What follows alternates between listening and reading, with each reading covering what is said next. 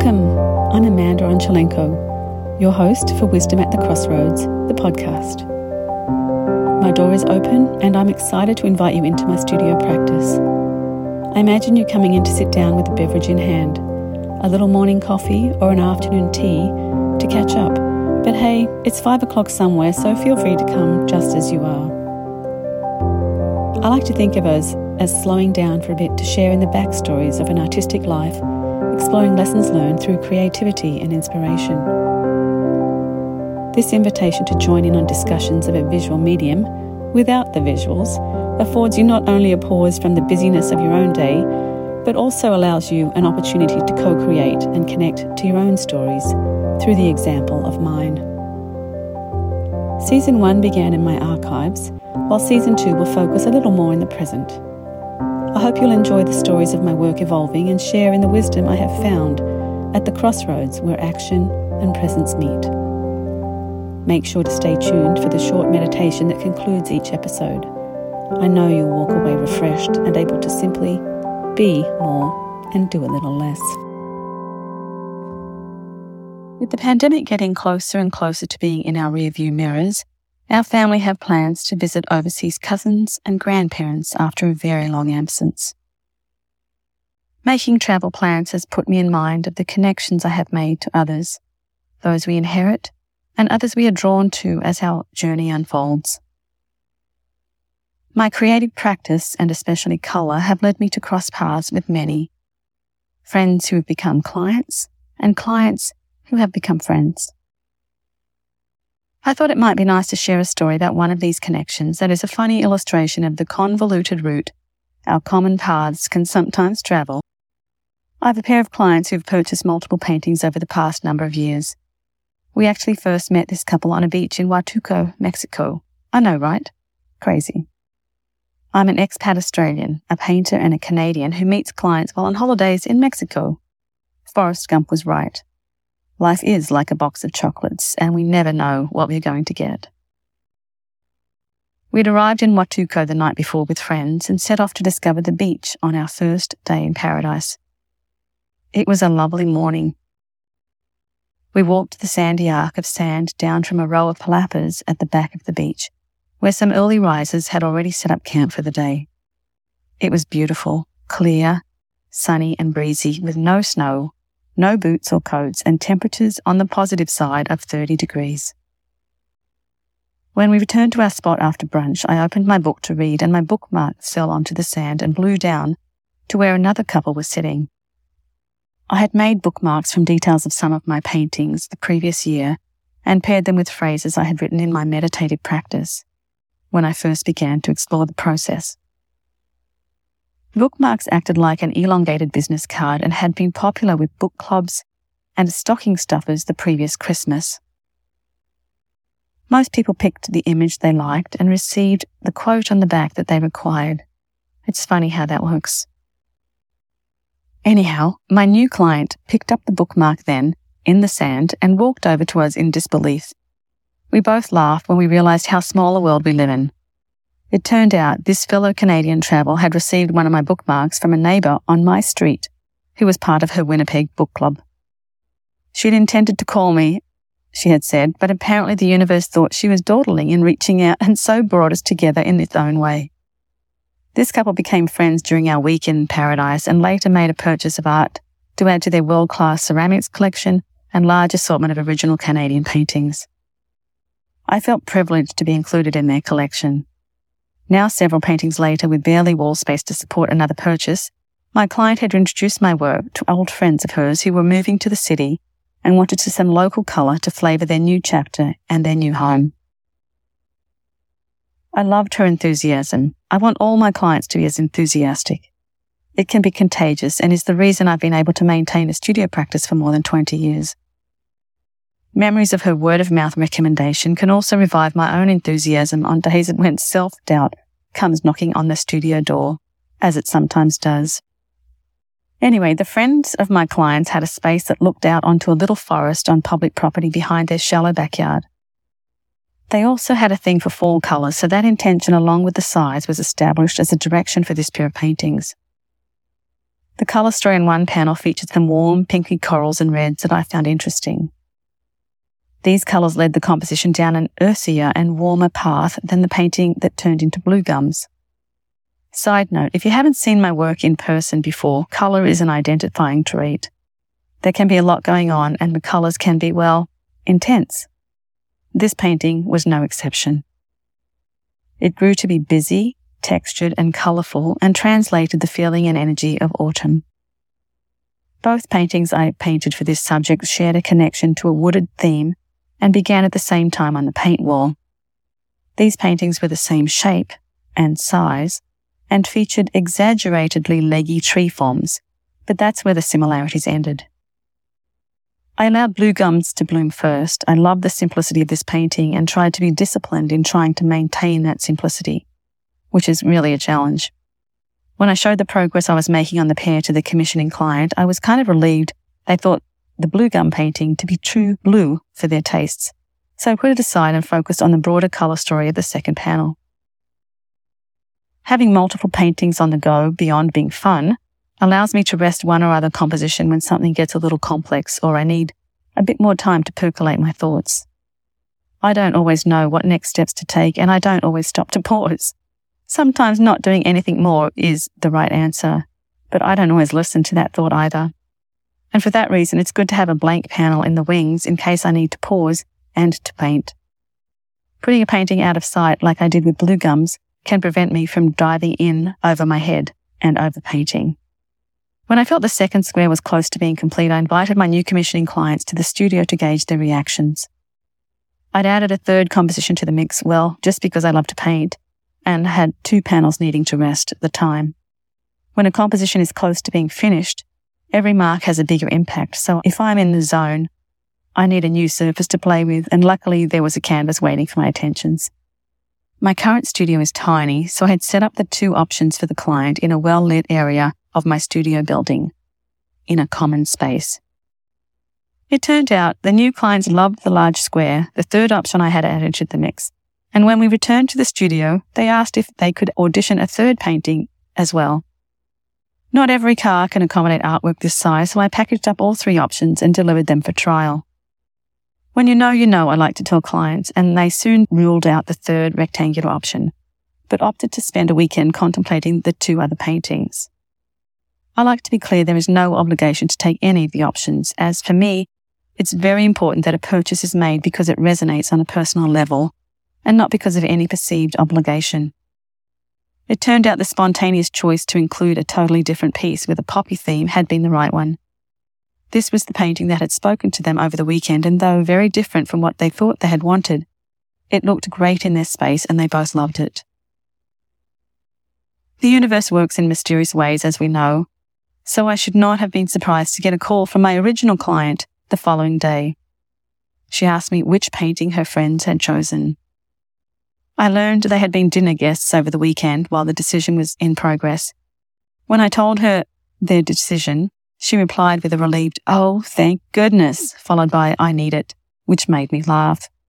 I was appreciative of the compliment, but also aware of the extent of her creative collaboration. When I returned to my original client's home with a four foot panel in the back of my car, I saw she had rehung her entire collection and reserved a living room wall for this new addition. It was like this painting had been made for her space, and I was reminded once more that the universe always has a plan, it had brought fresh new colour into both households with enthusiasm.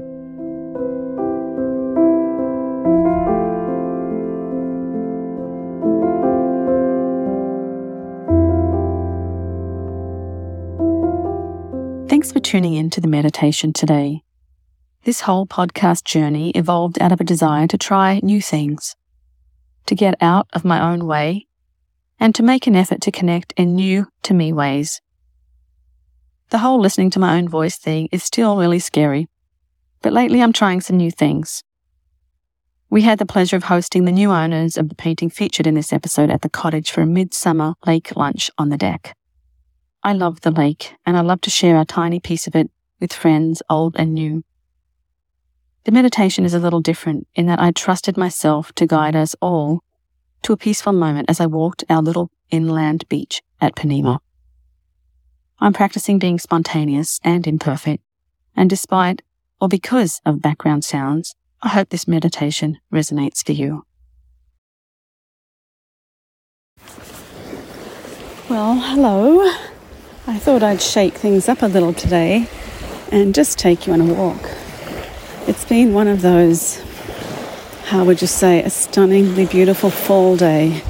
In Canada here, the cold comes fast, and even though we had a killing frost during the week that turned all the fields white and reduced our last remaining annuals and flowering plants to black little shards. Today has been just a gift of a day.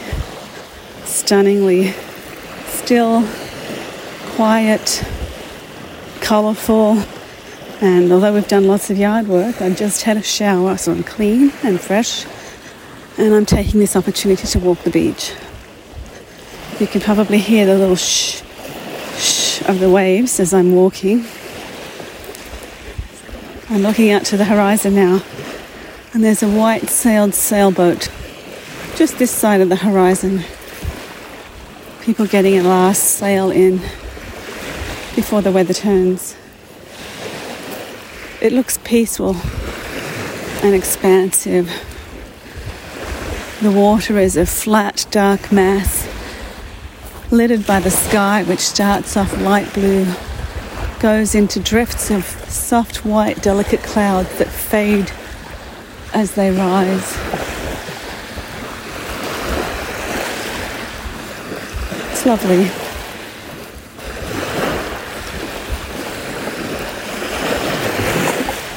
There are a few seagulls, and earlier this afternoon we heard the eagles calling to each other.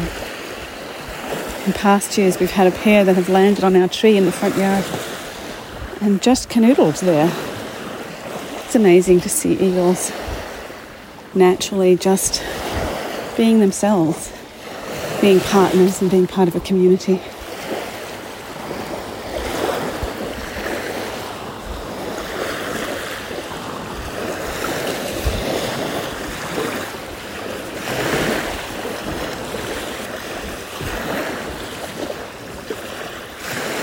I thought it might be nice while we're having this little walk to take this as a time to do a little self care, to take a few moments to ourselves. Going for a walk, taking ourselves outside is one way to do it. Another way is to just sit somewhere quiet and be where you are taking this opportunity to sit on a big log that is very conveniently placed at the back of the beach, washed up in the biggest storms that we've had this year.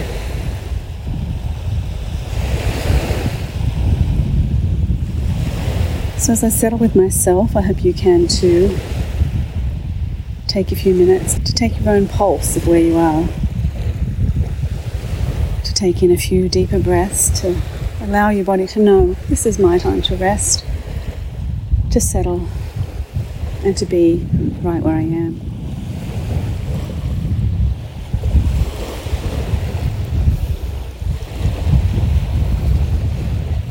The meditative practice doesn't have to be all candles and incense and dark, quiet rooms.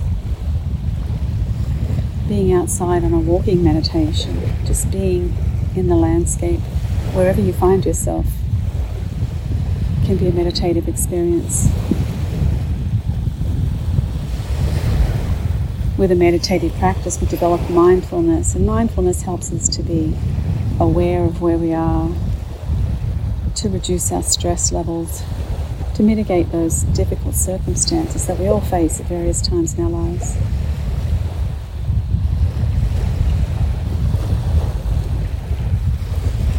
While I'm paused here, I like to put my hands palms up on my lap. And as I look to the sky, and close my eyes, I invite the Great Spirit to shine down upon me. I ask, Great Spirit, please fill me with all that it is that I require. I breathe in the beautiful air around me. I inhale the light. I exhale the fear. I inhale peace. I exhale haste. I inhale ease. I let go of any resistance I hold.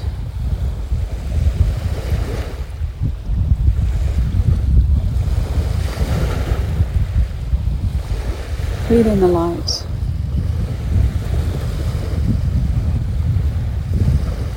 Breathe in the love that exists around us at all times, wherever we are.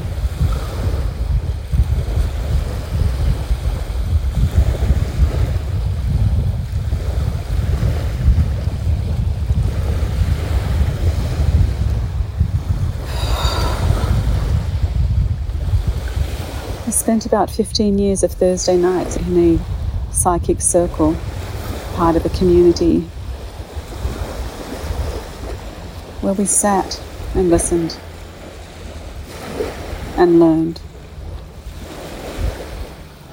One of the things I learned, which was really appealing, was the fact that we don't need to ask for our cup to be half full or almost full our cups can be filled to overflowing at any minute of any day. If we just independently ask. Great Spirit, I ask, please fill my cup to overflowing with all that it is that I require. The things I believe I need and want, and the things that you know will be beneficial, and the things you know I'll benefit from. Breathe in that potential.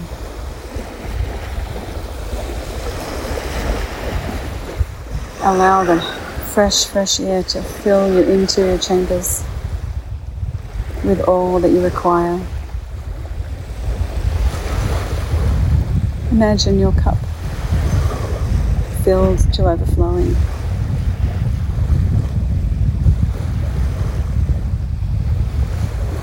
constantly refilled with all that you need. Refreshing and letting fall away the things we no longer require. The things that no longer serve us that we tend to cling to. Allow those things to flow over the meniscus of that cup that is filled to overflowing and flowing freely, infinitely refilled.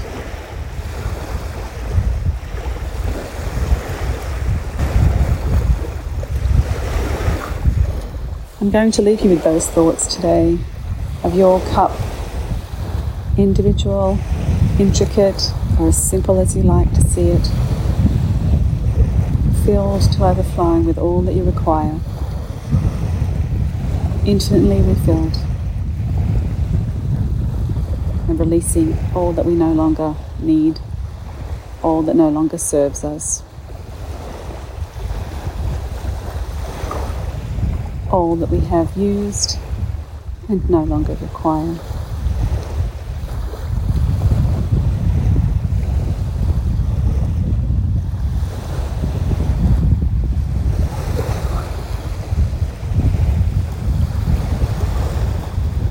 as I look out to that sailboat that's moving east and in the horizon, I imagine and wonder where is it going? What dreams is it chasing?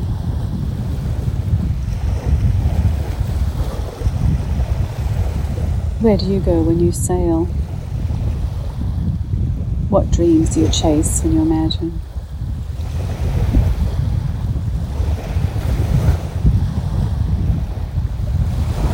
I'm heading back now down the beach, back to my fireplace. I wish you well, I wish you ease, and I wish your cup to overflow with all the magical necessities you dream and hope for. Namaste.